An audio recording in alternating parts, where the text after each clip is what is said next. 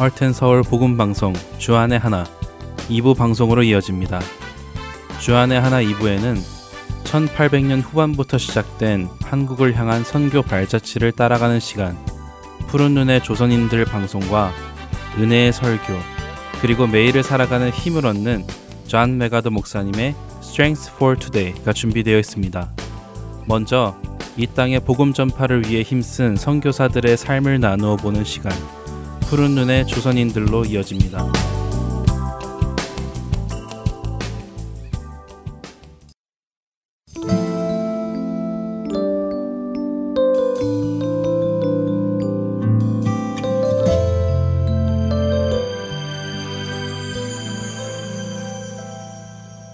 애청자 여러분 안녕하세요. 푸른 눈의 조선인들 진행의 이세진입니다. 지금까지 우리는 한성, 지금의 서울을 중심으로 이루어진 조선 선교의 역사를 살펴보았는데요.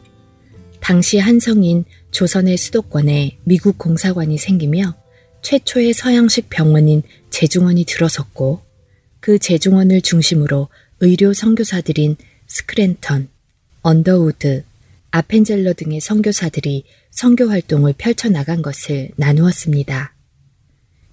이와 함께 조선의 지역도 점차 한성을 중심으로 넓혀져 나가죠. 특별히 지금은 북한 강원도 원산으로 분류되지만 원래 함경남도에 속해 있던 원산과 평안남도의 평양에 선교의 역사가 꽃피우기 시작했는데요. 사실 평양의 경우 선교사들이 한성에 들어오기 전에 서상록이라는 사람이 성경책을 먼저 전해준 곳임을 우리는 초창기 성교 사역을 살펴보며 나누었는데요. 그렇기에 평양을 중심으로 이미 성경책이 전달되어 있었고, 그로 인해 믿는 자들도 있었고, 그들의 모임인 기독교 공동체가 세워져 있었죠. 이런 공동체가 있던 원산과 평양에 선교사들이 들어가기 시작합니다. 펜윅, 마펫, 하디, 홀 선교사 등등이 바로 그 선교사들이었죠. 그리고 우리에게 잘 알려진 평양 대부흥이 1907년에 일어나는데요. 하지만 부흥이 일어난 곳은 평양만은 아니었습니다. 평양의 부흥이 일어나기 전 4년 전인 1903년에 하디 선교사에 의해 원산 부흥이 있었고 1907년 평양 부흥이 있었고 2년 후인 1909년에도 스톡스와 체프만 그리고 알렉산더의 백만 인구령 운동도 일어나죠. 1900년대 초 지금의 북한 땅에 부흥의 물결이 일어납니다. 그리고 조선은 일본 제국주의에 의해 핍박을 받게 되는 역사로 이어지죠. 지금부터는 현재 북한 땅인 평양과 원산 쪽에서 일어났던 선교 사역과 그 선교 사역에 함께했던 선교사들을 만나보려고 합니다. 평양을 중심으로 선교 활동을 이끌었던 선교사라면 사무엘 마펫 선교사를 손꼽을 수 있습니다. 우리에게 마펫 사무엘이라는 영어 이름의 한국식 발음인 마포 삼열 선교사로 더 잘 알려진 분이죠. 마펫 선교사는 1890년에 조선에 도착합니다. 그리고는 두 차례에 걸쳐 조선 전도 여행을 하죠. 그리고는 세 번째 전도 여행 때 평양을 자신의 선교 중심지로 정합니다. 마페 선교사는 1893년 평양에 널다리골 교회를 세웠고 교인이 계속 늘어나자 몇 년 뒤에는 장대현 지역에 장대현 교회를 설립하죠. 마페 선교사가 전도 여행을 하며 평양의 교회를 설립하던 즈음 원산에도 한 선교사가 조선을 향한 열정을 불태우고 있었는데요. 바로 캐나다에서 온 펜윅 선교사입니다. 펜윅 선교사는 캐나다에서 어려서는 농사를 짓다가 청년이 되어 철물 사업을 시작했습니다. 사업을 하면서도 마음 한편에는 선교사에 대한 꿈을 품죠. 그러던 어느 날 조선에서 선교하고 있는 헤론 선교사의 이야기가 캐나다에 알려지게 됩니다. 패닉은 헤론 선교사가 선교하는 조선에 대한 관심이 생겨나죠. 그리고는 어느 교단이나 교회에서 파송을 받아간 것이 아니라 자신이 원하여 조선을 향해 떠났죠. 캐나다에서 성공한 청년 사역가였던 페닉은 그의 나이 28세였던 1889년 조선에 도착합니다.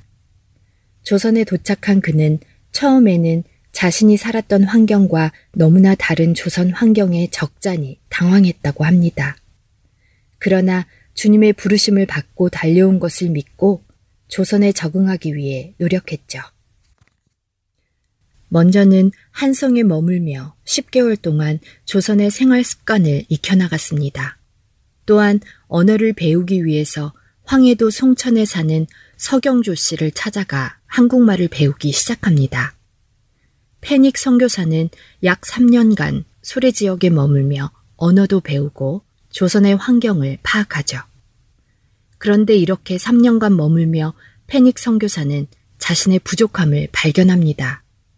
그래서 미국 보스톤의 클라렌톤 침례교회의 담임 목사인 고든 박사를 찾아가 3년간 신학 공부를 시작하죠. 그리고는 침례 교단에서 파송하는 정식 선교사가 되어 1896년 다시 조선에 돌아오게 됩니다. 조선에 온 패닉 선교사는 원산을 중심으로 선교를 펼쳐나가죠. 패닉 선교사는 자립 선교의 선구자 역할을 담당했다고 해도 과언이 아니었습니다. 당시 대다수 개신교 선교사들은 자신들을 파송한 교단으로부터 물질적 후원을 받으며 학교를 세우거나 병원을 짓고 있었습니다. 하지만 패닉 선교사는 함경도에 위치한 원산 농장을 구입하여 운영하기 시작했고 그 운영을 통해 생기는 이익으로 선교를 했습니다. 패닉 선교사는 농장을 운영하며 선교를 했기에 외부의 기독교 단체나 지역 교회의 도움을 받지 않고 자력으로 선교 사업을 펼쳐나갔습니다. 또한 누구보다 토착인을 귀하게 생각해 현지 목회자를 양성하는 데 주력한 선교사로 알려져 있기도 합니다. 토착민을 귀하게 여긴다는 의미는 선교지에 들어가서 자신의 방식과 자신의 문화를 전파하는 것이 아니라 선교지의 방식과 문화를 존중하며 그에 따른 방식으로 선교를 한다는 것인데요. 기독교 선교 초기 많은 선교사들이 오지나 새로운 지역에 들어가서 그들의 문화와 방식을 무시하며 강압적인 선교를 하며 많은 문제를 일으켰던 것과는 다른 모습이었죠. 패닉 선교사는 함경도 조선인들의 사고 방식과 문화, 언어를 존중하며 선교를 했다고 합니다. 그 예로 패닉 선교사가 1919년에 출판한 성경책 신약 전셔가 있는데요. 패닉 선교사가 번역한 신약 전셔는 한성말이 아니라 원산 지역의 언어로 번역을 했다고 하죠.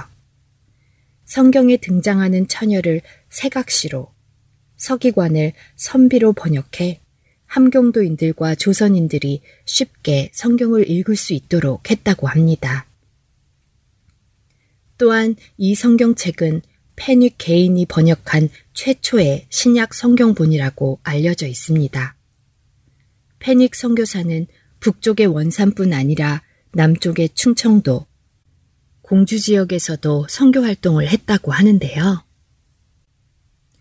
그곳에서 신명균을 충청 지역 선교 책임자로 임명하고 신명균과 함께 공주, 강경 지역을 순회하며 12곳의 교회 개척과 1903년 공주 성경학원을 설립하기도 했습니다. 그의 사역 46년 동안 200여 개의 교회가 세워졌고 250명의 사역자들이 생겼다고 합니다. 하나님께서는 1890년부터 1910년까지 약 20년 동안 많은 선교사들을 통해 동시다발적으로 조선 곳곳에 복음이 전달되게 하십니다. 푸른 눈의 조선인들 다음 시간에 계속해서 그 이야기를 나누겠습니다.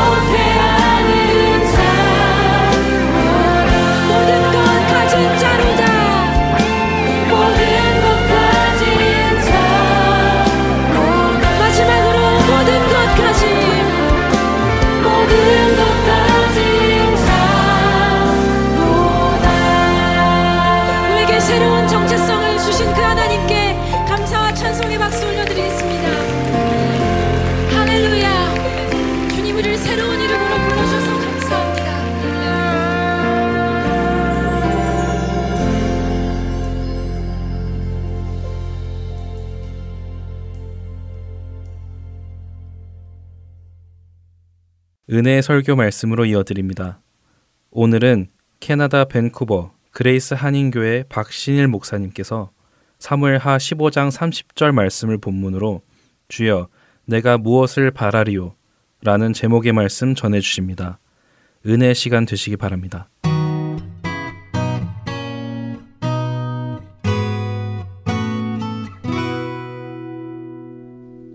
사무엘하 15장 30절 한 절 말씀을 함께 봉독하도록 하겠습니다. 다윗이 감남산 길로 올라갈 때 그의 머리를 그가 가리고 맨발로 울며 가고 그와 함께 가는 모든 백성들도 각각 자기의 머리를 가리고 울며 올라가니라. 오늘 우리가 다루게 될 13장부터 15장까지는 다윗 가정의 비극적인 장면이 이제 소개되고 있는 내용입니다.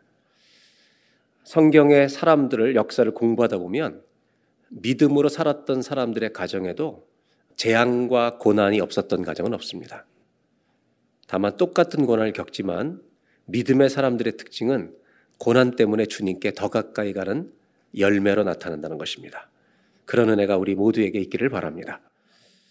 오늘 이 읽었던 한 절은 압살롬이라는 아들이 다윗에 대해 반란을 일으키고 자기가 이제 왕으로 등극하는 이런 사건을 보여주는 장면입니다. 그 일로 다윗이 도망가는데 이것을 잘 이해하려면 다윗의 집안을 좀 이해할 필요가 있습니다. 모든 사람을 다 소개드릴 수 없지만 아들들이 몇 명이나 있었는지 잠깐 여러분 보여드리도록 하겠습니다. 헤브론에서 난 자녀만 여섯 명 있었습니다. 헤브론에서 남유다만 났을 때 아들이 여섯인데 어머니가 다, 다 여섯 명이 다 다릅니다. 그 여섯 명의 아들 중에 다 이름을 기록해 놓지는 않았지만 첫 번째 장자가 암논이라는 아들입니다. 어, 세상 사람들이 볼 때는 정치적으로 볼 때는 다윗 왕의 뒤를 이을 사람은 암논이었습니다. 세 번째 아들이 압살롬이었는데 압살롬은 가장 탁월한 특징이 누가 봐도 왕 후보로 보일 만큼 출중한 인물이었습니다. 그리고 압살롬의 여동생 다말이라고 하는 딸이 있었다는 것을 딸로 소개되는 한 사람이 여기 나옵니다. 그리고 예루살렘의 왕이 돼서 네 명의 아들을 낳는데 그 아들은 전부 다 바세바를 통해서 낳은 아들이고 그 중에 우리가 기억하고 있는 아들이 솔로몬입니다. 이거 외에도 또 다른 아들 아홉 명이 더 있었다고 합니다. 그러니까 실제로 다윗이 낳은 아들은 왕족은 열아홉 명의 아들이었습니다. 그리고 거기에 더해서 첩으로부터 난 아들도 있었다는 부연 설명이 그 다음에 또 나옵니다. 참 집안이 문화적으로 물론 떨어져 있던 시대긴 했지만 왕이 되면 수많은 아내를 두고 일했던 시대라는 걸 이해하는 그런 관점에서 본다 할지라도 복잡한 가정이었다는 것을 이해할 필요가 있습니다. 13장의 이야기는 비극의 시작입니다. 그 첫 번째 사건은 오늘 여러분에게 보여드렸던 암론이란 큰 아들이 배다른 동생 압살롬의 여동생 다마를 너무나 감정적으로 좋아하게 됩니다. 뒤에 이야기를 읽어보면 진짜 사랑이 아니었다는 걸 알 수 있는데요. 이 감정적으로 순간적으로 너무 사랑해서 상사병에 걸립니다. 이 문제를 어떻게 해결할 수 없는 중에 친구가 찾아와서 계략을 준비해 줍니다. 그래서 여러분, 친구를 잘 만나는 게 참 중요해요. 이 친구는 죄를 짓는 방법으로 안내를 합니다. 어떻게 안내하냐면 아버지 다윗왕에게 얘기해서 네가 병상에 누워 있고 다마를 시켜서 먹을 것을 좀 너희 집에 와서 직접 만들어 너희 입에 떠서 먹게 해달라고 부탁하라 합니다. 정말로 다윗에게 부탁하고 다윗은요 허락해서 다말이 음식하러 갑니다. 그리고 다말이 왔을 때 이 오빠가 겁탈하려고 그를 끌어들이자 저항합니다. 우리 집에 무슨 수치를 안기려고 그러냐고. 결국 힘으로 성적인 범죄를 저지르는 근친상간죄를 저지릅니다. 그 죄를 저지른 다음에 직후에 이 암론이 취한 행동은 놀랍습니다. 몹시 미워하기 시작했다고 성경 말합니다. 성적 범죄를 저지른 다음에 미워해서 나가라는 겁니다. 그랬더니 어떻게 수치를 두 번이나 주려고 하냐고 이러지 말라고 했는데 힘으로 겁탈하고 나를 내쫓는 건 또 무슨 짓이냐. 그래서 그럴 수 없다고 저항하자 종들을 시켜서 내쫓고 문을 닫아버립니다. 이 나말은 갈 데가 없어서 버림받은 정말 그 여성의 비참한 태도를 가지고 어디로 가냐면 오빠 압살롬의 집으로 갑니다. 거기서 처량하게 세월을 보냈다고 성경 기록하고 있습니다. 이 소식을 들은 다윗은 매우 화를 냅니다. 근데 문제는 어떤 조치도 취하지 않는다는 겁니다. 그래서 압살롬은 2년 동안 복수의 칼을 2년 동안 갈고 기다리고 있습니다. 그러다가 2년이 지난 후에 양털을 깎는 어떤 계절이 왔을 때 아버지 다윗에게 또 압살롬도 부탁을 합니다. 그건 뭐냐면 형들들 다 초대해서 양털 깎는 일에 같이 할 테니 좀 다 오게 해달라고 하면서 그리고 암론이 꼭 빠지지 않게 해달라고 부탁합니다. 암론도 거기 옵니다. 그리고 압살롬은 자기의 종들에게 다 말을 해서 이제 양털을 깎고 술을 한 잔씩 하고 이 사람들이 기분이 좋을 때 기회를 받다가 자기의 형, 배달은 형이지만 압살롬은 암론을 죽이라고 부탁을 합니다. 결국 암론이란 첫 번째 아들은 동생 압살롬에 의해 죽임을 당하고 맙니다. 그리고 나서 압살롬은 구슬이라는 지역으로 도망갑니다. 구슬 땅으로. 그 구슬은 이스라엘 지도에 갈릴리의 바로 동쪽 지역에 있습니다. 거기로 도망간 이유는 압살롬이 누구의 아들이냐면 자기 어머니는 마하가라는 여잔데 그술 땅 달메, 그술왕 달메의 딸이 마하가입니다. 그래서 자기의 어머니의 아버지 있는 외갓집으로 도망간 것입니다. 그래서 거기 가서 3년 동안 피해서 지냅니다. 이것이 13장에 벌어진 일입니다. 한번 사무엘하 13장 38절 39절을 보도록 하겠습니다. 압살롬이 도망하여 그슬로 가서 거기에 산 지 3년이라. 39절 다 같이 읽어볼까요? 다윗 왕의 마음이 압살롬을 향하여 간절하니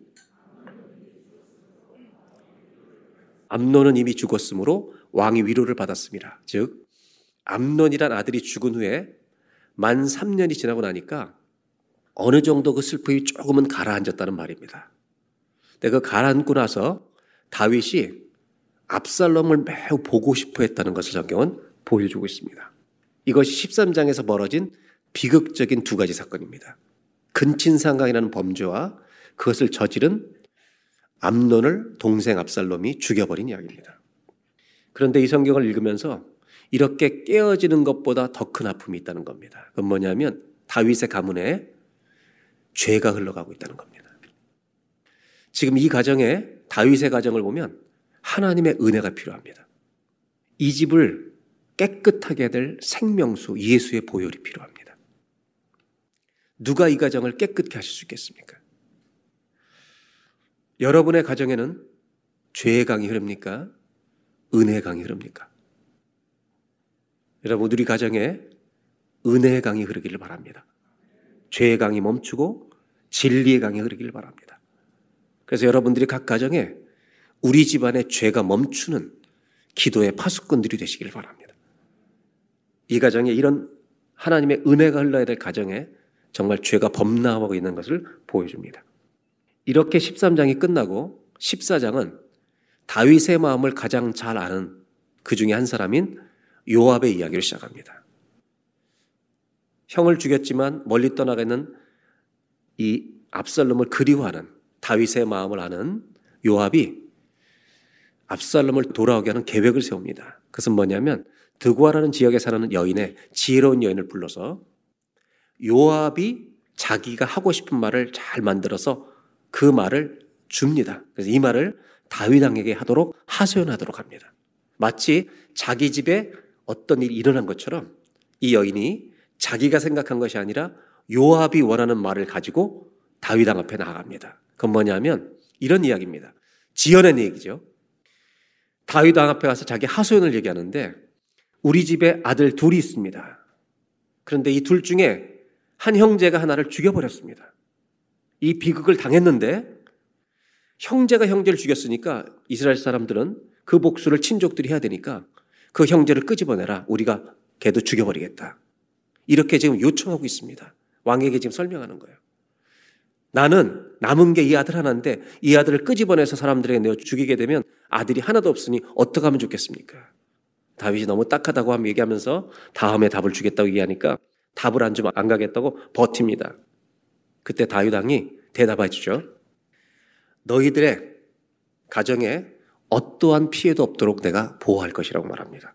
아무도 네 아들 못 건드린다. 그러면서 머리털 하나라도 떨어지지 않을 거라고 보호할 거라고 다윗이 얘기를 해줘요. 이렇게 그 가정을 지켜주겠다는 말을 합니다.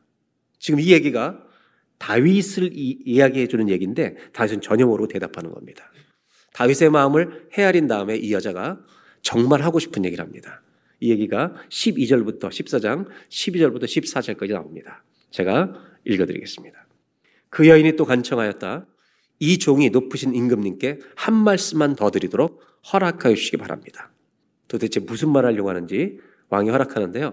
이 여자는 이제 설교를 시작할 것입니다. 13절입니다. 그 여인이 이렇게 말하였다. 어찌하여 임금님께서는 하나님의 백성에게 그처럼 그릇된 일을 하셨습니까? 임금님께서는 임금님의 친아들인 왕자님이 이 나라로 돌아오는 것을 허락하지 않으셨습니다.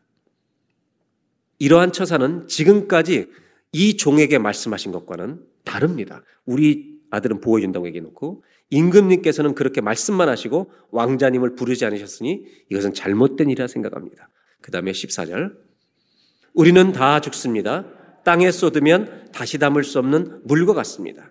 그러나 하나님은 생명을 빼앗지 않으시고 방책을 베푸셔서 내 어쫓겐 자라 하더라도 어떻게 해서든지 하나님께 버림받은 자가 되지 않게 하십니다. 다윗이 아멘 해야 될 만큼 설교를 하고 있는 겁니다. 우리는 다 죽습니다. 땅에 쏟으면 다시 담을 수 없는 물과 같습니다. 그냥 하는 말마다 다 맞는 얘기예요. 그러면서 우리 하나님은 정말 버림받은 자라도 어떤 방책을 써서든지 살게 하신 분입니다. 얘기를 딱 듣고요. 다윗은 갑자기 요압 생각이 나는 겁니다. 그러면서 뭐라 하냐면 요압이 일을 시켰느냐. 그랬더니 여자가 사실대로 말합니다. 네, 요압이 시킨 말을 한 것입니다. 결국 요압의 말을 다윗이 압살롬을 갈망한다는 것을 이해하고 요압이 그렇게 한 걸 알고 요압을 불러서 압살롬을 데려오라고 합니다. 만 3년 동안 자기 외갓집에 가 있던 압살롬이 이제 예루살렘으로 돌아오는 장면이 23절, 24절에 나옵니다. 23절부터 제가 읽어드릴게요. 요압이 일어나 그 술로 가서 압살롬을 데리고 예루살렘으로 오니 24절 왕이 이르되 그를 그의 집으로 물러가게 하여 내 얼굴을 볼 수 없게 하라. 하매 압살롬이 자기 집으로 돌아가고 왕의 얼굴을 보지 못하니라. 이것이 돌아온 이야기의 14장의 내용입니다. 어, 요압의 요청대로 다윗은 압살롬을 데려오겠습니다. 그리고 요압이 데려가서 그 술당 가서 압살롬을 데려왔는데 문제는 뭐냐면 성경에 다윗이 얼굴을 안 보겠다는 겁니다. 내 앞에 데려오지 말라고.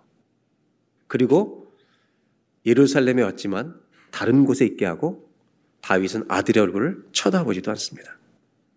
질문 하나 해볼까요? 압살롬이 온 것입니까? 안 온 것입니까? 질문하고 있는 겁니다. 이럴 때 좋은 대답은 온 것 같기도 하고 안 온 것 같기도 하다는 것입니다. 실제 그렇죠. 몸은 왔는데 마음을 만나주지 않으니까 참 힘든 겁니다. 다윗은 장차 자신이 받을 고통의 중대한 원인을 제공하게 됩니다. 압살롬이 왕이 될 만한 인물이었다는 인기 있는 사람이라는 걸 자기도 알고 있습니다. 그런데 형을 죽인 때에 떨어져 있다가 형이 죽었으니까 그 다음 왕이 될 만한 사람은 자기밖에 없는데 아버지한테 왔는데 만나주지 않으니까 이 섭섭하고 억울한 감정이 얼마나 쌓여갔겠습니까? 결국 성경이 보여주는 것은 다윗은 그를 만나기를 거부함으로 아직 용서하지 않은 것임을 말로는 법적으로 용서한 것처럼 하지만 실제 용서가 아닌 것임을 드러내 주는 것입니다. 아들을 포옹하는 것이 아니었습니다. 다윗이 저지른 죄가 세 가지가 있습니다. 12장에 바세바의 간음죄고 두 번째가 우리아를 죽게 한 죄고 세 번째가 자기 아들을 용서하지 못하는 죄였습니다. 다윗에 대해서 성경이 보여주는 장면은 그 범죄에서 회개하고 돌아왔음에도 불구하고 내면적인 회복이 아직 온전히 되지 않았다는 것을 알려주고 있습니다. 이런 계속되는 비극 속에 성경은 아주 특이한 장면 하나 소개합니다. 그건 뭐냐면 압살롬이 얼마나 외모가 출중했는지 한 구절을 이 다음에 바로 소개합니다. 참 뜻밖입니다. 25절입니다. 온 이스라엘 가운데에서 압살롬 같이 아름다움으로 크게 칭찬받는 자가 없었으니 그는 발바닥부터 정수리까지 흠이 없습니다. 아니 어떻게 생기면 발부터 위에까지 흠이 없다는 거예요. 아 정말 이게 최고의 찬사를 보는 겁니다. 외모로 말하면 따를 자가 없다는 것을 보여주고 있는 것입니다. 그런데 압살롬의 내면이나 인격이나 믿음이 좋았다는 것은 하나도 언급하지 않고 있습니다. 이 말은 또 다른 사울 왕의 예고편 같습니다. 결국 몇 년 동안 못, 못 만나냐면 예루살렘에 와 있지만 2년 동안 안 만납니다. 아버지가 만나주지 않습니다. 이 기간은 아들에게는 치명적인 문제가 일어나는 시간입니다. 버림받은 거절감, 좌절, 분노, 억울함이 점점 쌓이는 겁니다. 외적으로는 왕의 후보라는 인정을 받고 있는 사람인데 안에는 분노가 있으니까 여러분 상상해 보세요. 기형적인 왕이 태어날 수밖에 없습니다. 결국 압살롬은 왕을 만나고 싶어서 자기 꿈이 있으니까 요압을 불러서 요압에게 자기를 만나달라고 계속 요청합니다. 자기를 불러왔으니까. 근데 요압이 그 전달을 받고도 답을 하지 않아요. 그래서 매우 특이한 행동을 시작합니다. 그건 뭐냐면 요압의 밭에 가서요. 볼에다 불을 질러버립니다. 여러분 농사진데다 불을 지르니까 얼마나 요압이 화가 나겠어요. 바로 달려옵니다. 그리고 앞서는데 왜 우리 밭에 불을 질렀냐 그랬더니 네가 안 와서 내가 지른 거라고. 뭘 도대체 왜 뭘 원하냐 그랬더니 왕 좀 만나게 해달라. 그래서 왕을 만나는 장면으로 14장은 마치게 됩니다. 한번 보겠습니다. 14장 32절 33절입니다. 압살롬이 요압에게 대답하되 내가 일찍이 사람을 너에게 보내 너를 이리로 오라고 청한 것은 내가 너를 왕께 보내 아뢰게 하기를 어찌해 내가 그 술에서 돌아오게 되었나이까? 왜 나를 여기다 데려왔습니까? 얼굴도 안 볼려면 그 다음 이때까지 거기에 있는 것이 내게 나았습니다. 오히려 그냥 거기 있는 게 낫다. 하려 함이로라. 이제는 네가 나로 하여금 왕의 얼굴을 볼 수 있게 해라. 그리고 내가 만일 죄가 있다면 정말 왕이 나를 죽이시는 것이 옳으니라. 나를 죽여도 좋으니까 얼굴 만나게 해달라. 아주 굉장히 단호하게 이렇게 얘기합니다. 결국 만 5년 만에 그술 땅에 3년, 예루살렘 와서 2년, 만 5년 만에 왕과 함께 만나는 장면으로 14장은 끝이 납니다. 이렇게 예루살렘 돌아와서 왕의 아들의 왕자의 자격을 취득한 상태에서 14장이 끝나면서 15장이 이어집니다. 압살롬은요, 태도가 돌변합니다. 15장 1절입니다. 그의 압살롬이 제일 먼저 한 게 뭐냐면 자기를 위하여 병거와 말들을 준비하고 호위병 50명을 그 앞에 세우니라. 압살롬이 제일 먼저 했던 일은 출중한 인물의 카리스마를 가진 자기가 왕의 후보라는 걸 알리기 위해 50명의 친위대를 만들고요. 가는 데마다 50명이 쫙 데리고 다니는 겁니다. 보호하고. 마치 에스더서에 아수에로 왕 시절에 2인자였던 하만이 자기가 나갈 때 모든 사람 절하게 한 것처럼 하만과 매우 비슷한 행동을 취하는 겁니다. 이거는 누가 봐도 어, 정말 저 사람 대단한 사람인가 보다는 그런 일이기도 합니다. 보편적 사실은 백성들이 볼 때 누가 봐도 압살롬은 출중한 인물이었고 카리스마가 있었습니다. 그가 했던 처음 일은 자기가 왕권 후계자라는 것을 드러내는 일이었습니다. 그리고 나서 이 사람은 나쁜 짓을 시작합니다.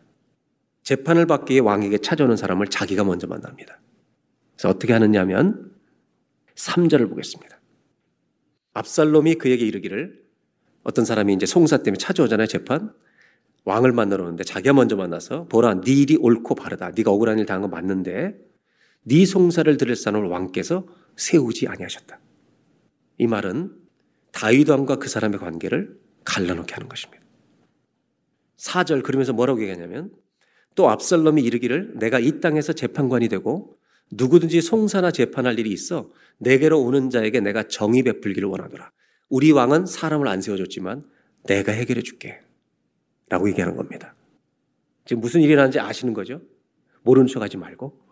알고 있는 거죠? 지금 자기 편으로 끌어당기고 있는 겁니다. 사람들이 압살롬에게 마음을 빼앗기게 됩니다. 이런 이런 상황에 이런 짓을 하고 있는 압살롬을 성경은 한 문장으로 또 정리합니다. 저는 이 구절을 매우 중요하게 우리가 생각해야 될 거라 여기고요. 이런 일은 우리 한국인들이 예수 믿는 사람들이 이민 사회에서 절대로 하지 말 것을 제가 권면합니다. 이건 절대 예수 믿는 사람이 하면 안 될 일들입니다. 6절입니다. 이스라엘 무리 중에 왕께 재판을 청하러 오는 자들마다 압살롬의 행함이 이와 같아서 이스라엘 사람의 마음을 압살롬이 훔치니라. 마음을 이전 성경 번역에는 도적질했다고 했습니다.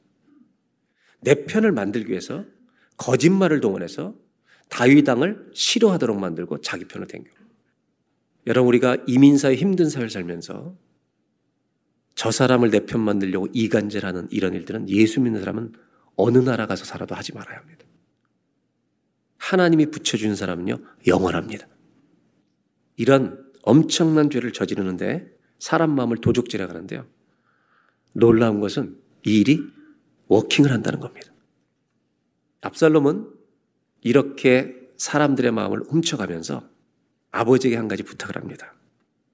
그건 뭐냐면 하나님의 이름을 들먹거립니다. 자기가 하나님께 서원한 것이 있으니까 해본에 가서 조금 지내게 해달라고 그런 겁니다. 하나님께 서원했다니까 다윗이 또 보냅니다. 다윗이 이렇게 결단력이 있거나 분별력이나 이런 것들이 약간 희미해져 있습니다. 거기 가 있는 동안 무슨 일 하냐면 15장 10절을 보겠습니다. 사람들을 모아놓고 압살롬이 정탐을 이스라엘 모든 지파 가운데 두루 보내 이르기를 너희는 나팔 소리를 듣거든 곧 말하기를 압살롬이 헤브론에서 왕이 되었다고 하라. 소리치라는 것입니다. 이거를 준비 다 해놓고 헤브론 내려가서 이때 다윗 왕의 왕궁에 있는 지도자 200명을 초대합니다. 이 사람들은 초대받았으니까 이유도 모르고 가요. 근데 그, 그 상태에서 이 일을 벌이는 겁니다. 많은 사람들이 이제 나팔 소리를 듣고 소리를 지릅니다. 헤브론에서 압살롬 왕이 되었다고. 이 백성이 점점 많아집니다. 그래서 15장 13절입니다. 전령이 다윗에게 와서 말하되 이스라엘 인심이 다 압살롬에게로 돌아갔나이다 한지라. 14절 다윗이 예루살렘에 함께 있는 그의 모든 신하들에게 이르되 일어나 도망하자 그렇지 아니하면 우리 중 한 사람도 압살롬에게서 피하지 못하리라. 그리고 빨리 가자 두렵건대 그가 우리를 급히 따라와 우리를 해하고 칼날로 성읍을 칠까 하노라. 두려워서 도망갈 정도로 엄청나게 도망갑니다. 이 장면은 역사적인 해석으로 말하면 헤브론 쿠데타가 일어나는 겁니다. 헤브론 쿠데타. 왕권을 정상적으로 받는 게 아니라 쿠데타를 일으켜서 빼앗는 사건이 바로 압살롬의 헤브론 쿠데타 사건입니다. 이때 열심히 도망가기 시작합니다. 그리고 떠나면서 벳 메르학이라고 하는 마지막 집을 통과하면서 회고에 잠겼다가 도망갑니다. 어디로 도망가냐면 산속으로 도망가기 시작합니다. 네, 그 도망가는 길에 다윗을 찾아온 수많은 사람들이 있습니다. 그 중에 제사장으로 섬겼던 사독과 아비아들이 언약궤를 메고 다윗을 쫓아겠다고 나옵니다. 레위 지파 사람들과 한번 15장 23절로 가보겠습니다. 온 땅 사람이 큰 소리로 울며 얼마나 비극적인 일이에요. 울며 모든 백성이 앞서 건너가며 왕도 기드론 시대를 건너가니 건너간 모든 백성이 광야길로 향하니라. 24절 보라 사독과 그와 함께한 모든 레위 사람도 하나님의 언약궤를 메어다가 하나님의 궤를 내려놓고 아베 아들도 올라와서 모든 백성이 성에서 나오기를 기다리고 있습니다. 다윗 왕을 따라가겠다고 수백 명이 따라 나섭니다. 그런데 이 제사장들에게 다윗이 부탁하는 게 있습니다. 다윗은 이렇게 말합니다. 하나님의 궤를 성으로 도로 메어가라고. 그리고 뭐라냐면 하나님이 나에게 은혜를 입히시면 나를 돌아와서 보게 할 것이라.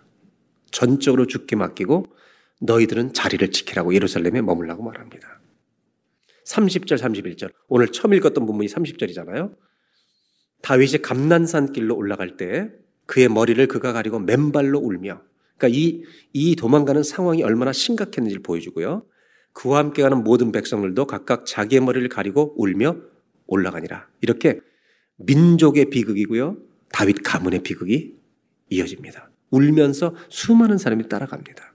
31절 어떤 사람이 다윗에게 알리되 압살롬과 함께 모반한 자들 가운데 아이도벨이 있나이다. 아이도벨은 누구냐면 다윗의 좋은 자였습니다. 좋은 자마저도 배신한 것입니다. 그래서 다윗이 여호와의 원하옵건대 아이도벨의 모략을 어리석게 하옵소서 기도하면서 떠나가는 장면입니다. 여기까지 읽고 저는 여러분과 설명을 드리고 오늘 마지막 이야기를 좀 나누려고 합니다. 다윗은 모든 것을 빼앗겼습니다. 모든 것을 잃었습니다. 그리고 아들에게 쫓김을 당하는 절망 가운데 들어갑니다. 다윗은 산 속으로 들어가는데 절망의 완전 바닥입니다. 빛이 하나도 보이지 않는 곳에 들어가 버립니다. 그 속에서 깨달은 것이 무엇일까? 그 절망과 어둠 속에서 다윗이 깨달은 것이 무엇일까? 저는 여러분들과 다윗이 압살롬에게 쫓겨 도망할 때 지은 시라고 기록된 시편 한 편을 읽고 오늘 설교를 마치려고 합니다. 시편 39편 13절로 구성되어 있습니다. 먼저 1절 2절을 읽어 드리겠습니다. 내가 말하기를 나의 행위를 조심하여 내 혀로 범죄하지 아니하리니 악인이 내 앞에 있을 때 내가 내 입에 재갈을 먹이리라. 다윗은요. 내 아들을 욕하지 않게 입에 재갈을 물렸다는 겁니다. 2절 내가 잠잠하여 아들이 좋은 아들이라고 선한 말도 할 수가 없어서 하지 아니하니 내 근심이 더하도다. 답답해서 견딜 수 없다. 3절입니다. 이해를 쉽게 하기 위해 부분적으로 세 번역으로 번역드리겠습니다. 가슴 속 깊은 데서 뜨거운 열기가 치솟고 생각하면 할수록 우라가 치밀어 올라서 우라 화병이 걸릴 것 같아서 주님께 아뢰지 않고는 견딜 수가 없었다. 4절입니다. 주님 알려주십시오. 내 인생의 끝이 언제입니까? 절망 가운데 빠진 사람은요, 내 끝이 언젠지를 생각합니다. 내가 얼마나 더 살 수 있습니까? 나의 일생이 얼마나 덧없이 지나가는 것인지를 말씀해 주십시오. 5절입니다. 굉장히 중요한 걸 깨닫습니다.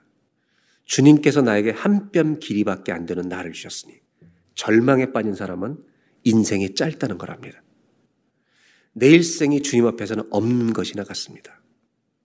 진실로 모든 것은 어때고 기가 막힌 표현을 쓰는데 인생의 전성기조차도 한낱 입김에 지나지 않습니다. 절망 속에 들어가 보니까 그 누렸던 모든 것들이 그냥 입김 한번 후 부는 것에 끝이라는 겁니다. 6절. 걸어 다닌다고는 하지만 그 한평생의 실로 한오락의 그림자일 뿐 재산을 늘리는 일조차도 다 허사입니다. 장차 그것을 거두어 드릴 사람이 누구일지는 아무도 모르는 일입니다. 여러분 동의가 되십니까? 아무리 내가 재산을 모아 둔다 할지라도 누가 거둘지는 아무도 모른다는 것입니다. 다윗이 인생의 완전 바닥에 절망의 끝에서 발견한 게 무엇인가? 아무것도 아니라는 겁니다. 이거를 발견한 겁니다. 여러분, 우리는 아무것도 아닙니다.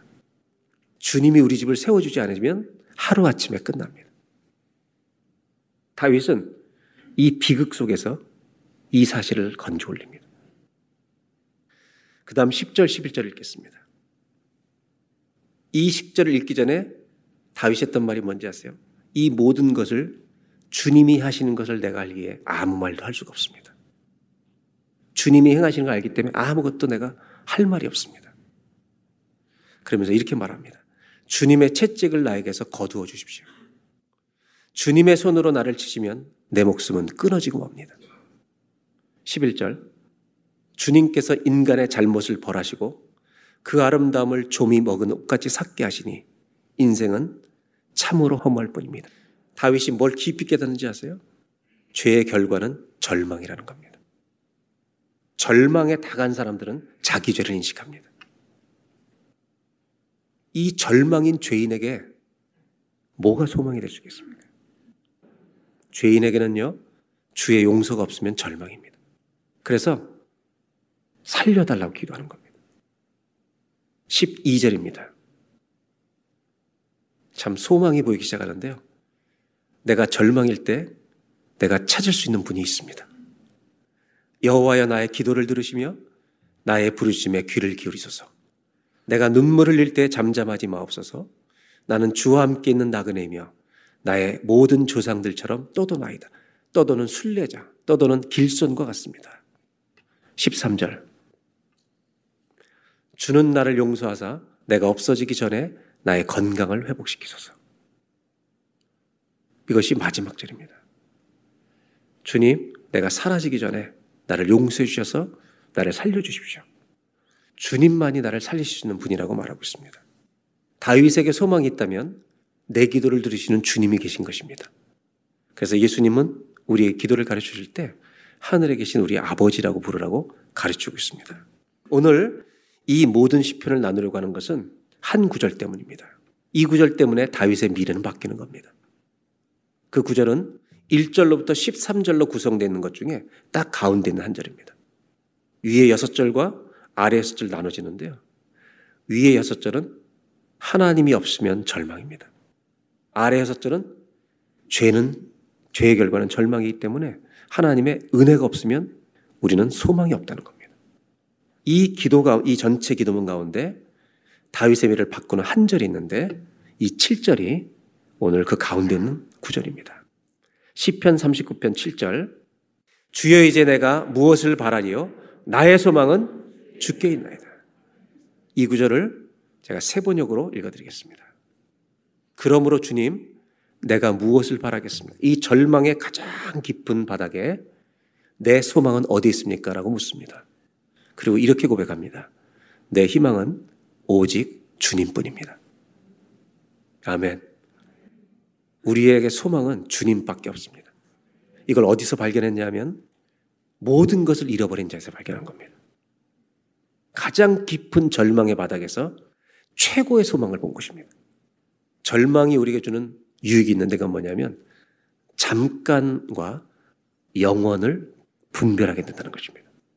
잠깐이라는 것과 영원하다는 것의 차이를 알아차리게 되는 겁니다. 절망에 들어가는 순간 내가 가졌던 모든 것들이 잠깐이라는 것을 다 깨닫습니다.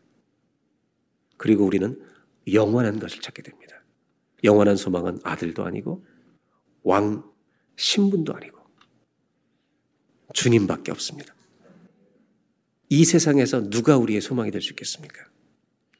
이 다윗의 인생에 무너지는 비극 속에 한 가지만이 빛이 납니다. 바로 우리의 주님이십니다. 저와 여러분의 심장에 있는 고백이 오늘 이 고백이 되기를 바랍니다.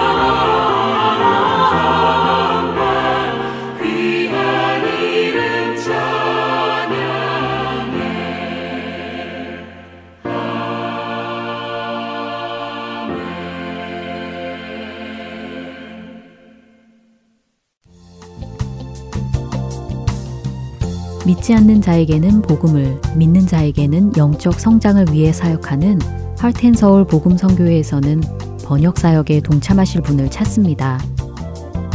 그동안 방송된 한국어 방송의 원고를 영어로 번역하는 자원봉사입니다. 인터넷으로 메일을 주고받을 수 있으신 분이면 어느 곳에 계시더라도 가능하신 이 사역에 참여하실 여러분들을 찾습니다. 번역 자원봉사자에 대한 문의는 본 방송사 전화번호 602-866-8999로 연락 주시거나 이메일 주소 heartandsoul.org at gmail.com으로 문의해 주시면 되겠습니다.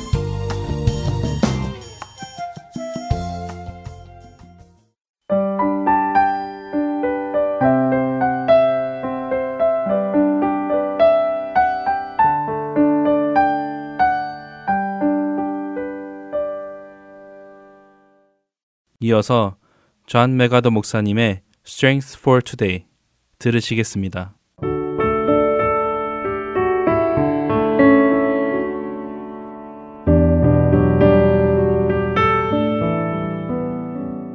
애청자 여러분 안녕하세요. 존 맥아더 목사님의 Strength for Today 진행의 유사랑입니다. 예수님을 높이시고 모든 것의 주가 되게 하신 분은 하나님이십니다. 그런데 하나님은 왜 예수님을 높이셨을까요? 그 목적은 무엇일까요? 오늘은 말씀을 묵상하며 이것에 대해 생각해 보는 시간 되시길 바랍니다. 오늘 Strength for Today의 제목은 예수님을 높이신 목적입니다. 빌리포서 2장 9절에서 11절 말씀입니다. 이러므로 하나님이 그를 지극히 높여 모든 이름 위에 뛰어난 이름을 주사 하늘에 있는 자들과 땅에 있는 자들과 땅 아래에 있는 자들로 모든 무릎을 예수의 이름에 꿇게 하시고 모든 입으로 예수 그리스도를 주라 시인하여 하나님 아버지께 영광을 돌리게 하셨느니라. 우리가 예수 그리스도를 주님이라고 고백하는 것은 하나님께서 영광 받으시는 일이라고 하십니다. 모든 입이 예수님을 주라고 시인하는 것이 하나님의 영광과 무슨 상관이 있을까요? 하나님께 영광을 돌린다. 하나님께서 영광을 받으신다 라는 의미는 무엇일까요? 흔히 우리는 우리가 무슨 자랑스러운 일, 대단한 일을 이루어내면 그것이 하나님께 영광을 드릴 것이라고 생각합니다. 하지만 하나님께서 영광을 받으신다는 것은 우리의 뜻이 이루어질 때가 아니라 하나님의 뜻이 이루어졌을 때, 하나님의 계획이 이루어졌을 때 나타나는 일입니다. 하나님의 영광은 언제나 완전하고 온전합니다. 우리의 어떤 행위로도 하나님의 영광에 영광을 더하거나 뺄 수 없습니다. 하나님의 영광은 언제나 충만하시기 때문입니다. 때문에 아들이신 예수님께서 하나님께 영광을 돌리게 하신 것 역시 하나님 아버지의 뜻이 이루어질 때에 일어나는 일입니다. 그렇기에 하나님께 영광을 돌린다는 말의 의미는 하나님의 뜻이 이루어짐을 의미합니다. 하나님께서 예수님을 높이신 목적은 하나님께 영광을 돌리기 위함, 곧 하나님의 뜻을 이루기 위함입니다. 하나님의 모든 계획과 목적은 반드시 이루어집니다. 그분은 전지전능하신 유일한 신, 창조주 하나님이시기 때문입니다. 이사야 45장 5절에서 하나님은 나는 여호와라 나 외에 다른 이가 없나니 나 밖에 신이 없느니라 라고 말씀하십니다. 하나님 외에는 주님이라 불릴 존재가 있지 않다는 말씀입니다. 하나님 외에 다른 신이 있다고 생각해 본 적 있으신가요? 그 누구도 하나님과 비교될 수 없지요. 그런데 빌리포서 2장 11절에서 하나님은 모든 사람이 예수 그리스도를 주님이라고 고백하게 하셨다고 하십니다. 예수 그리스도를 하나님이라고 고백하게 하셨다는 말씀이지요. 그리고 그것이 하나님 아버지께 영광을 돌리는 일이라고 하십니다. 하나님의 뜻이었다고 하시지요. 여기에 삼위일체의 비밀이 있습니다. 아들이신 예수 그리스도께서 영광을 받으시는 것이 곧 하나님 아버지께서 영광을 받으시는 것이고 아들에게 드려진 완전한 영광은 아버지께 드려진 완전한 영광이 되는 것입니다. 요한복음 5장 22절과 23절은 이렇게 말씀하십니다. 아버지께서 아무도 심판하지 아니하시고 심판을 다 아들에게 맡기셨으니 이는 모든 사람으로 아버지를 공경하는 것 같이 아들을 공경하게 하려 하심이라. 아들을 공경하지 아니하는 자는 그를 보내신 아버지도 공경하지 아니하느니라. 우리가 예수님을 믿고 주로 고백할 때 그것은 아들만 높이는 것이 아니라 아버지도 높이는 것입니다. 삼위일체 안에서는 어떤 경쟁도 없습니다. 하나님은 그의 아들 안에서 이루신 것을 통해 자신이 높임을 받으십니다. 아들과 아버지는 하나이십니다. 우리가 예수님을 주로 고백할 때 하나님께서 영광 받으신다는 것을 아는 것은 얼마나 큰 기쁨인지요. 매일의 삶에서 성령의 열매를 맺음으로써 주 대신 예수님께 영광 돌리시길 소망하며 오늘 for Today 마칩니다. 안녕히 계세요.